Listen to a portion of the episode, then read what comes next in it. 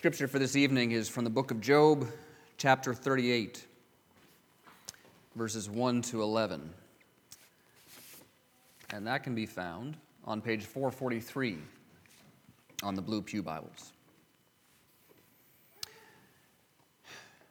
Job 38, 1 to 11. Then the Lord answered Job out of the whirlwind and said, Who is this that darkens counsel by words without knowledge? Dress for action like a man. I will question you, and you make it known to me. Where were you when I laid the foundation of the earth? Tell me if you have understanding. Who determined its measurements? Surely you know. Or who stretched the line upon it? On what were its bases sunk? Or who laid its cornerstone when the morning stars sang together and all the sons of God shouted for joy? Or who shut in the sea with doors when it burst out from the womb? When I made clouds its garment and thick darkness its swaddling band, and prescribed limits for it, and set bars and doors, and said, Thus far you shall come, and no farther, and here shall your proud waves be stayed. This is the word of God. Have a seat. Please pray with me before we come to this passage. Father in heaven, as the evening uh, grows darker as we get uh, into this Advent season, um, we are reminded uh, of the darkness uh, into which your light shone. Uh, we are reminded, as we have already been reminded, uh, of the years, the, the, the centuries that your people waited, walking in darkness. and we are grateful to remember that the light shone into that darkness and that the darkness has not overcome it. Father, you know uh, the many forms that that darkness takes uh, in our lives. Father, you know the struggles uh, of each uh, person in this room, of each, of each heart. Uh, you know the struggles uh, that are taking place in our families, struggles at work, struggles with health, struggles with technology struggles with schooling, um, struggles in our neighborhood. Um, Father, you know uh, the many things that we uh, bear towards you um, and the anxieties. Uh, and we are grateful that your word uh, encourages us, uh, even commands us uh, to cast those anxieties before us, and, and gives us this simple reason that you care for us. That is an amazing thing. We say it again and again when we come before you. It is amazing that you, who have created the universe, care uh, for your people. That you care for us enough uh, to give us your name, uh, to knit us together, uh, that you've cared for us enough to send your Son uh, into the world, uh, to pay the penalty for our sins, to rise to new life, and that, and that life be breathed into us by your Spirit. Holy Spirit, thank you that you are here with us now. we know, we say every week, it is only by your presence here, only by your work, um, that our worship service uh, means anything. On the one hand, um, that it would be pleasing to you, because we, we depend on you to give us hearts uh, that are capable um, of worshiping you uh, and mouths capable of singing your praises. Um, and on the other hand, that it would have an effect on your people, that it would shape us and mold us. Um, your word uh, you have promised never returns to you void, um, but rather by the work of your Holy Spirit, uh, it makes us more and more uh, like your Son, Jesus. Um, Father, uh, we are grateful uh, for these promises. We're grateful to have been reminded, reminded already today that you are a God who keeps your promises, and we depend on that fully. Father, as we come uh, to this passage, I pray that the words of my mouth and the meditation of our hearts would be acceptable in your sight, O Lord, our rock and our Redeemer. Amen.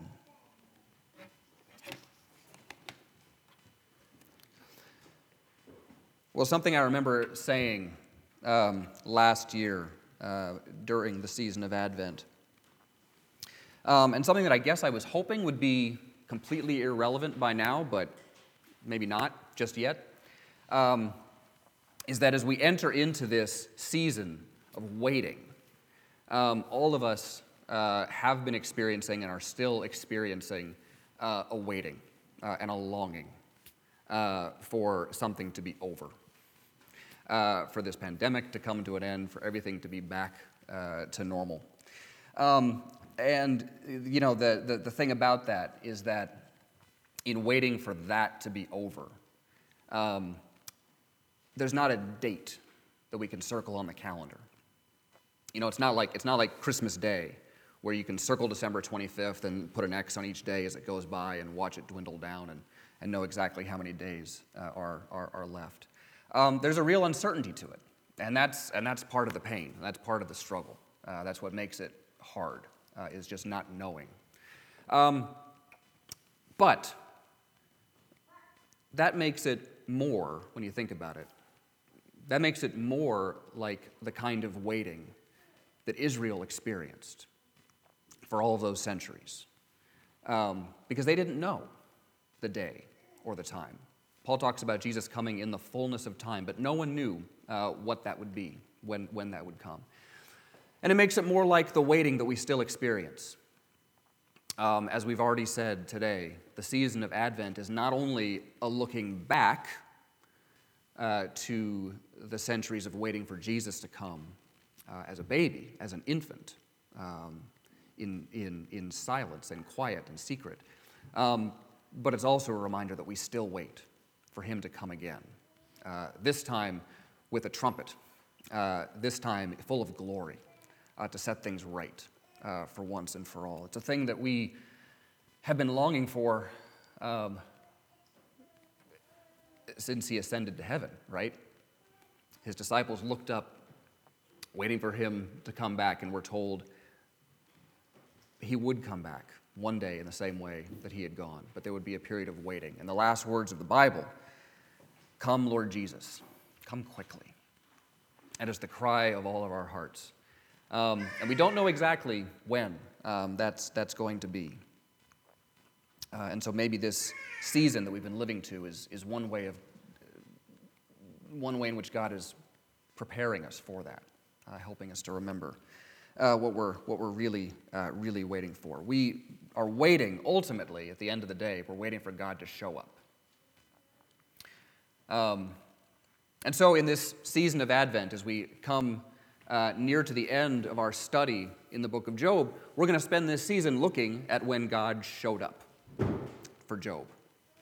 Um, this week, we're going to look at this passage that I read from Job 38, and, and we're going to spend the rest of this season looking at other uh, portions of these chapters where God speaks, where God responds uh, to Job, where he shows up and speaks out of the whirlwind. And we'll, in, in, in future weeks, we'll also pair it with some other um, Advent texts uh, to, to see how those, how those go together. Um, what I want us to see in this, in this passage, um, in this initial response that he makes to Job, um, is how there are three elements to it. The first one is a rebuke. Um, there is some edge, some rebuke uh, to, what, to what God has to say uh, when he shows up. Um, but as we'll see, even that rebuke uh, is a gift of a gracious and loving God. Um, secondly, there's an invitation. And thirdly, um, there's a love song. There's a love song in creation. Um, what's on display, I would say, in this, in this passage, we talk a lot about Psalm 62 uh, here in this, in this church. It's been known as the CTK Psalm. And you know, it's, it's got that, um, that pair right at the end of it um, that talks about God uh, being uh, full of power and also abounding in steadfast love. And as we've said often, a lot of our problems in life uh, stem from our inability to believe one or the other or both of those things. We, we struggle to believe that God is powerful enough to save us uh, or that He's loving uh, enough. Um, what I want us to see in this passage is that, contrary to the usual, the, the, the common interpretation of this passage, oftentimes God's response as He parades creation before Job is sometimes seen as being an expression of pure power this is who I am. This is how powerful um, I am. Um, I don't think that's the main thing that Job is in danger of forgetting. as we'll, as, as we'll see when we get into it, um, he knows that God is powerful. What he's struggling with is is God really loving? Does God really love me?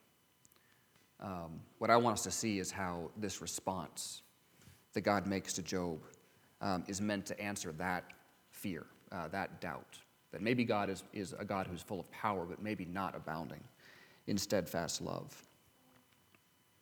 So let's take it this. First of all, like I said, there is an edge, there is a bit of a, of a rebuke. The Lord answered Job out of the whirlwind. Um, I mean, that right there should stop and, and, and arrest us. I don't know what this scene was like, um, but it doesn't sound like it was very calm or peaceful.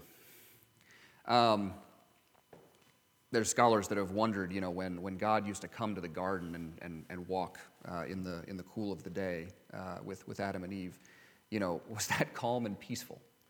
Um, you know, or, or has there always been um, a whirlwind, um, a storm uh, accompanying God? Um, meeting with God is not something to be taken lightly. It never is in Scripture, right? Um, whenever God shows up, people are diving uh, under the seats, you know, or running for the exits. Um, I mean, even Peter uh, in the boat with Jesus, when Jesus stills the storm, and Peter realizes just who he's standing next to, um, he's full of fear, right? He says, Get away from me, sinful man. Um, this is something that we sometimes don't remember about the Advent season um, that there is this edge to the idea that God is showing up, that God is coming. Um, Advent is about Emmanuel, right? God with us. Um, and, and most of our uh, connections to that word Emmanuel, you know, come from songs like the one that we sang, um, you know, which is, uh, which is calm, which is, which is soothing, which is um, uh, something that a lot of us regard with a, a sense of, of comfort. Did you know the first place in the Bible where the word Emmanuel appears um, is not exactly full of comfort? Um, in Isaiah 7, um, the prophet Isaiah goes to the king of Israel, who's facing political threats, you know, from, from, from all sides, um, and is, is struggling to avoid resting all of his hope in alliances that he could make with other kingdoms nearby. And Isaiah says to him, Ask of the Lord a sign. Ask the Lord to demonstrate his faithfulness to you. And the king says, Oh, far be it from me. Um, but this is kind of false piety because what's really going on is he knows he's going to make these alliances. He knows that that's where his, his real trust is going to is going to lie. Um, and Isaiah says, Well, God will give you a sign. And the sign will be the virgin will be with child, and she'll bear a son, and his name will be Emmanuel. Right? And in that context, to a king who is, who is, who is deliberately choosing not to put his trust in God, but instead to put his trust in other nations and their armies, the sign of Emmanuel, of God showing up, of God being in the room, um, that's got an edge to it. This is not something uh, to be taken lightly.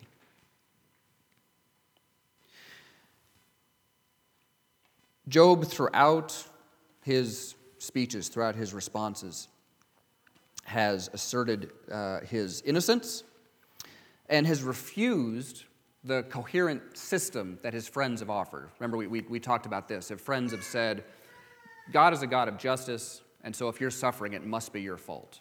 And, and on the other hand, they say God is a God that is so high and lifted up that you can't possibly demand uh, to be in his, in his presence. Um, and Job has consistently asserted, I am innocent, I don't deserve this, and I want to be in his presence. I want to get in front of him. Uh, in Job 23, he says, Oh, that I knew where I might find him, that I might come even to his seat. I would lay my case before him and fill my mouth with arguments. I would know what he would answer me and understand uh, what he would say to me.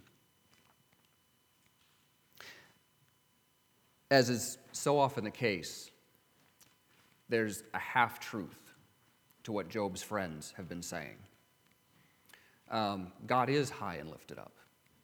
God is the creator. Job is a creature. Um, Job has no right to demand an audience uh, in, in, in front of God.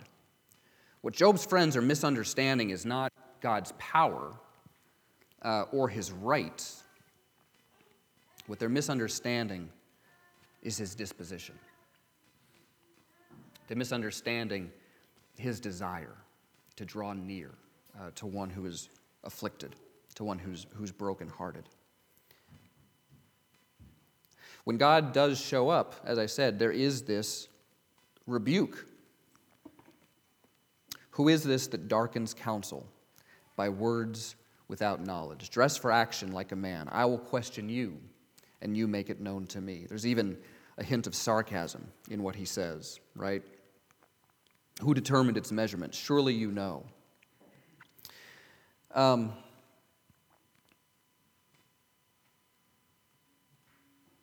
here's the fine line that Job has been walking. And I think it's a fine line that a lot of us find ourselves uh, walking with God uh, in the midst of suffering. On the one hand, because God is a God who keeps his promises, we can bank on his disposition to draw near. We can count on his promises to be present uh, in the midst of pain and suffering. But there's a danger in demanding that God show up when and how we would want him to be there.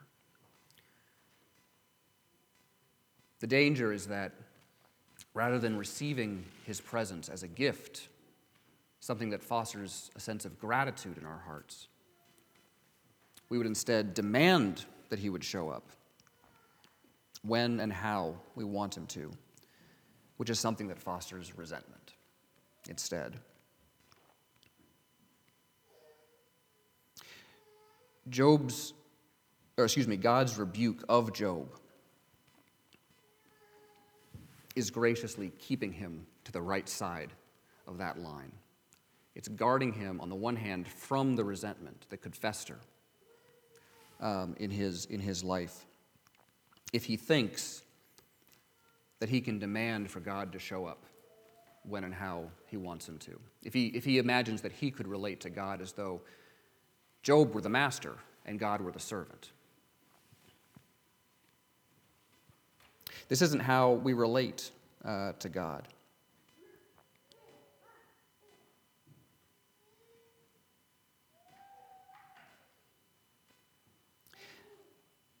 One of the harder things that I think has to be said um, out of the book of Job. Um, if God were to show up and to give Job exactly what he wants, if he were to give him the explanation, we know that there is an explanation for what's been going on here, right? The reader knows this, Job doesn't. The reader knows about this conversation with Satan that took place. Um, God never tells Job about any of that. Why? What would it do to Job um, if he knew that that's what had been going on the whole time?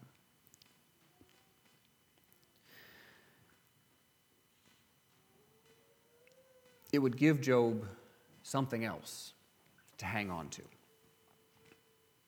It would mean that Job could keep hanging on to his innocence rather than hanging on to God alone.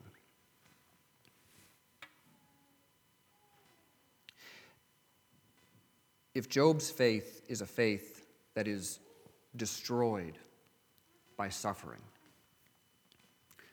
then it calls into question whether he ever had faith in God at all, or whether instead he was relating to God only because of what God could give to him. In other words, if suffering destroys Job's faith, then it proves that Satan was right. And God isn't going to let that happen. God isn't going to give Job the explanation And in the process, he's shaping him into exactly the kind of servant that Satan didn't believe Job could ever be. I, say that this is one of the harder things that has to be said out of the book of Job because how often has it been the case in your life, in my life, that it's actually through suffering that God shapes us into the kinds of servants that He wants us to be, into the kind of men and women that we were made to be.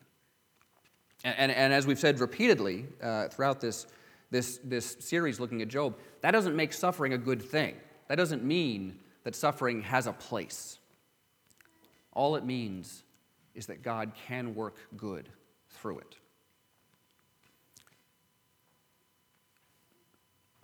It's a hard thing to see in this, in this book that when, when God finally shows up, he does so after Job has been through, the, through this horrendous experience.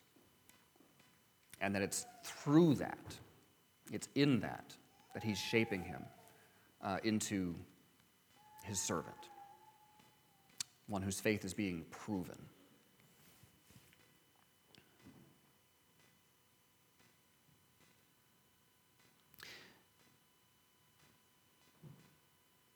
Before he goes much further with the rebuke, though, he turns and issues an invitation. And this invitation is going to constitute most of, of his response because it's the invitation of creation. He says, Where were you when I laid the foundation of the earth? Tell me if you have understanding. Who determined its measurements? Surely you know. Or who stretched the line upon it? On what were its bases sunk, or who laid its cornerstone? When the morning stars sang together, and all the sons of God shouted for joy. And, and, and he goes on, especially over the next two chapters, um, but really over the four, you know, 38 to 41, that constitutes the whole, the whole response, to present himself as the one who cares for the sky and for the sea, for the weather, for all these wild animals. And listen to the intimacy with which he describes his care for creation. Here's, here's um, in chapter 39, verses 1 to 4. He says, Do you know when the, mon- when the mountain goats give birth? Do you observe the calving of the does? Can you number the months that they fulfill? And do you know the time when they give birth, when they crouch, bring forth their offspring, and are delivered of their young? The young ones become strong. They grow up in the open. They go out and do not return to them. I mean, he's describing aspects of these animals' lives that are very rarely seen by human beings. Um, it, it, it's, it's, it's almost graphic in its, in its intimacy that God is there for all of this, uh, caring uh, for, for, for, for, these, for these animals, for the, for the creation. What's God doing? What is the invitation um, that's, that's here? Um, the perspective that God is giving Job on creation um, is one that can only come as a gift from the Creator. It's not one that Job uh, could have uh, on, on his own. Um, in fact, he was not there at the foundation of the earth. He is not there for the birthing of these wild goats. Um, Job lacks a perspective. One of the problems um, with the ways that we wrestle with suffering in our lives is that we sometimes assume that we have the perspective to suss out whether it makes sense or not. In other words, we often fall into the trap of thinking that if I can't see a way for this suffering to be for my good, then there can't be any way for this suffering to be for my good. You say it out loud like that, and there's, there's, there's obviously some bad logic to that, right? Um, and yet, that's a really, really enticing way of thinking. If I can't see a way uh, for this to be for my good, then there just can't be any. God is, as it were, pulling back the lens, giving Job the wide angle, giving him the Creator's eye view on, on all of creation. Um, it's, it's like he's it's like he's inviting Job over uh, to, to go through like the family album, like to, to, to go and sit through the slides. Um, I want to explain this a little bit. Okay, so like when I say like to sit through the slides, This is going to date myself a little bit. Um, so, when I was a kid, uh, my parents would invite people over to our house, or, or we'd get invited over to their house, right, in order to look at slides, right? This was a thing people did. And, and, and what this meant was you'd go over to their house, right, and uh, you know the dad would open up this, this, it was always the dad, the mom was usually slightly embarrassed by the whole thing. Um, you know, the dad would open up this screen, it was this rolled up piece of fabric that you owned for this purpose only. Um, and, and you'd turn out the lights and you'd put it, you'd have a, a projector. And into that you would insert slides. Now I know you, you think of slides as being like stuff in PowerPoint, right? That just kind of comes up on a screen. Like, no, no, I mean like physical, like pieces of cardboard with translucent pictures put into them. You'd, you'd arrange them in, it had a carousel, it had a wheel that would turn. You'd turn it on, you'd have a clicker. He'd hit the button and it would make this noise. Okay, some of you remember this noise, right? It would go and there'd be a picture. And it wouldn't be a very good picture. One, you know, his finger would be over the, the, the lens cap. Say, why are, you know, you think, why are you showing us these pictures? Because before digital photography, you had no idea. You just took the pictures you had, and you hoped that some of them came out. Um, and you would sit there and you would look at the picture. You know, you'd say, okay, here's our, you know, we went to Yosemite, right? So here's a picture of Vernal Falls. And then he hit the button again. And there's another picture. And you would do this, and you would look at pictures for a while. Um, you'd have a meal, you'd enjoy drinks. Like this was, this was how people used to look at pictures together. Um,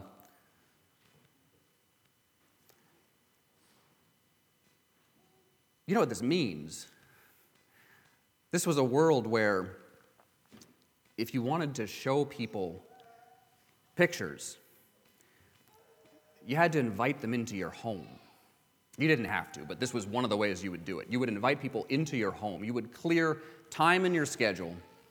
You would clear space in your place of residence. You would bring out food and drinks. And you would look at these pictures and you would talk about them. And, and, and, it was a way of valuing each other and valuing the experience. Like this, is, this is a very far, this is far, far away from just like posting stuff and waiting for the likes to roll in. Um, but that gives you some sense of what it is that God is doing. Why is God showing Job all of these scenes of creation? The experience of going and sitting and looking at slides gives us some sense of, of what this is like. Job, sit down. I have something to show you. This is going to take some time. This means something to me. These are things that I love. Um, and of course, the invitation is to remember Job, you are part of this creation. It's not just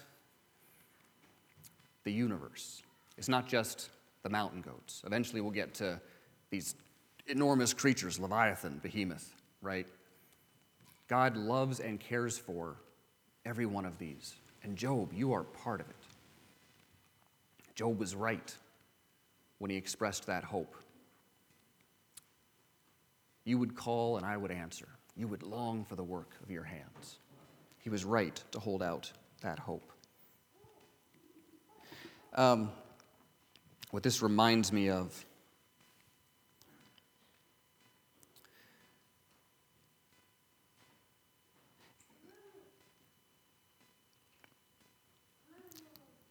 I was thinking about why, why God would go to this trouble, like why he would want to show him all of this. And what I was thinking of was the experience that a lot of us have had as parents, um, where for some reason you get into an argument with one of your children, and, and, and your child looks at you and says, You don't love me. Right? And when that happens, I don't know what that does to you when you hear one of your children say, You don't love me. For me, it's, it's, like, it's like that scene in Ratatouille, you know, where the guy takes the sip of soup and suddenly he's transported back to his childhood and his entire life flashes before his eyes, like just from the one sip of soup. You know, because I hear You don't love me. And, and it's like I'm back, you know, remembering when I first met Leanne. And like the, the dating and the long distance dating. And then finally that was end. And we got married. And then you get that wonderful news that you're expecting a child. And then there's the months of, of, of pregnancy, which are, which, are, which are joyful and, and really hard, mostly for her. Um, and, then, and then the child is born. And, and I remember when, when, when our first child was born, um, there, was, uh, there was this evening, just a couple nights after, after Jacob was born, we were still in the hospital. Um, and just for a couple seconds, he stopped breathing and he, and he turned purple. Um, and we didn't know what was going on, and we were panicked and terrifying. And a nurse came in and picked him up and just kind of like thunk, thunk on his back a couple times, and he started breathing. It was over, you know. And, and this was, you know, she'd seen, she'd seen four or five of these that day, I'm sure. Um, but for us, for me at least, it was this moment of panic. And I remember in that minute thinking, oh no. Um, realizing that from that moment, I could never really be happy if this other creature who's outside of myself is happy. Realizing that suddenly my well being is bound up uh, in, in, in, in, someone else. Um, wonderful, terrifying feeling. You know, and then, and, then, and then you're thinking through, like, you know, all of the, the nighttime feedings, and, and they, get, they get older and they start you know, saying no and, and, and having opinions and becoming their own person, and, and you just, you give and you love because that's what you do, you know, and you think, what else am I made for? Um, and then it all builds up to this moment, and now he's in front of you and he's saying, You don't love me. And you say, How could I even possibly begin to respond to that? Like, how could I possibly, what would I need to show you? I'd have to take you back and show you all of this even to begin to convey how much I love you. And if that's true for a parent and their child, how much more so for our Creator?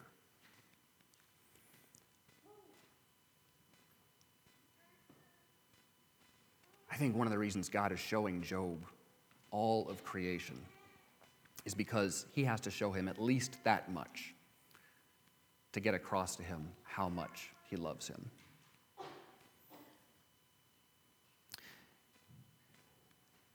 Even these last verses that we read contain this love song. There's an invitation to Job. But then listen to what listen to what he says. Listen to what God says to the sea. Who shut in the sea with doors when it burst out from the womb? And I made clouds its garment and thick darkness its swaddling band, and prescribed limits for it, and set bars and doors, and said, Thus far you shall come and no farther, and here shall your proud, your, here shall your proud waves be stayed.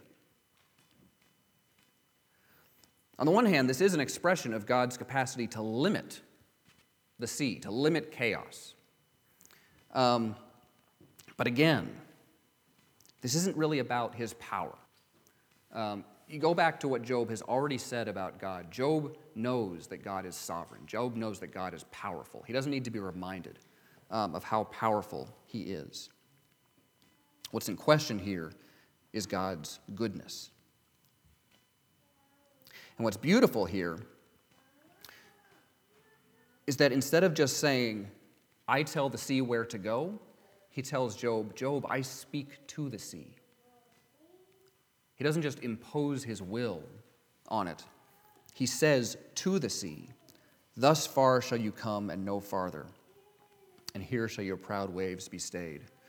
Bradley and I have, have mentioned this one scholar that we've gained so much from, uh, Eleonore Stump, um, who talks about how in the book of Job we see God speaking to the creation in the second person. Um, not just speaking about the creation, not just imposing his will, but speaking to it, speaking it into existence. Um, speaking lovingly. And the language here is even maternal. Who shut in the sea with doors when it burst out from the womb, when I made clouds its garment and thick darkness its swaddling band? That's going to show up again in verses 28 and 29 of this chapter. When God says, Has the rain a father? Or who has begotten the, the drops of dew? There's paternal language there, but then he says, From whose womb did the ice come forth? And who has given birth uh, to the frost of heaven?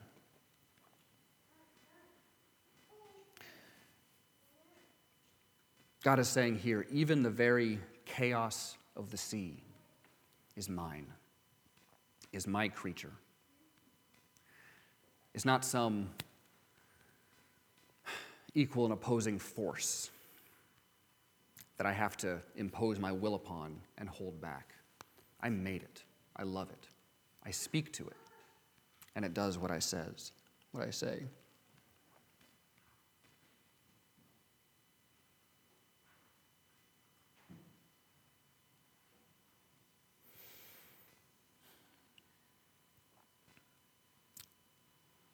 Let me ask what is the invitation in this passage that's directed at us?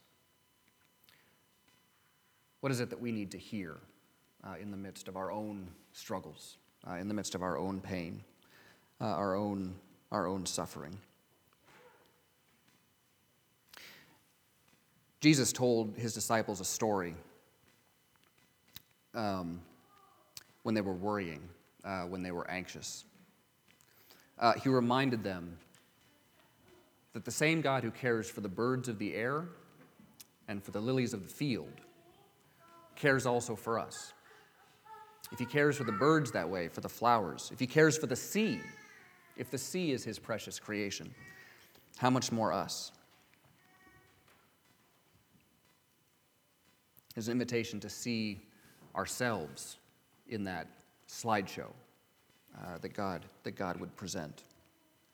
When, when God asked Job the question, Where were you when I laid the foundation of the earth? Later in the New Testament,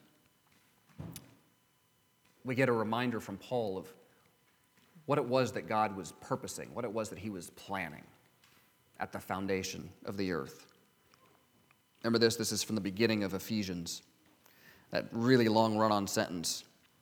Paul says, Blessed be the God and Father of our Lord Jesus Christ, who has blessed us in Christ with every spiritual blessing in the heavenly places, even as he chose us in him before the foundation of the world, that we should be holy and blameless before him. The invitation that's directed at us as we consider what God has said to Job, and as we remember what it is that we're hoping for as we enter into the season of Advent the invitation is to not only see how much God loves Job, but to see who Job is pointing at. Um, Job has been asserting his innocence. Job has been asserting that he doesn't deserve uh, to suffer. Uh, Job has been demanding, excuse me, demanding that he not be cut off from the presence of God. He's pointing at one who came, who suffered more than Job would suffer, who suffered truly innocently, who actually was cut off from God's presence. This one that Israel spent centuries waiting for, the Messiah, God Himself in the flesh, uh, would come in order to bear all of our weaknesses, to bear our sin, uh, and to pay the penalty for that sin, in order uh, that if we put our faith in Him, we wouldn't have to be ever cut off from God's presence. We could always know uh, ourselves to be God's precious children, uh, knit together as His people.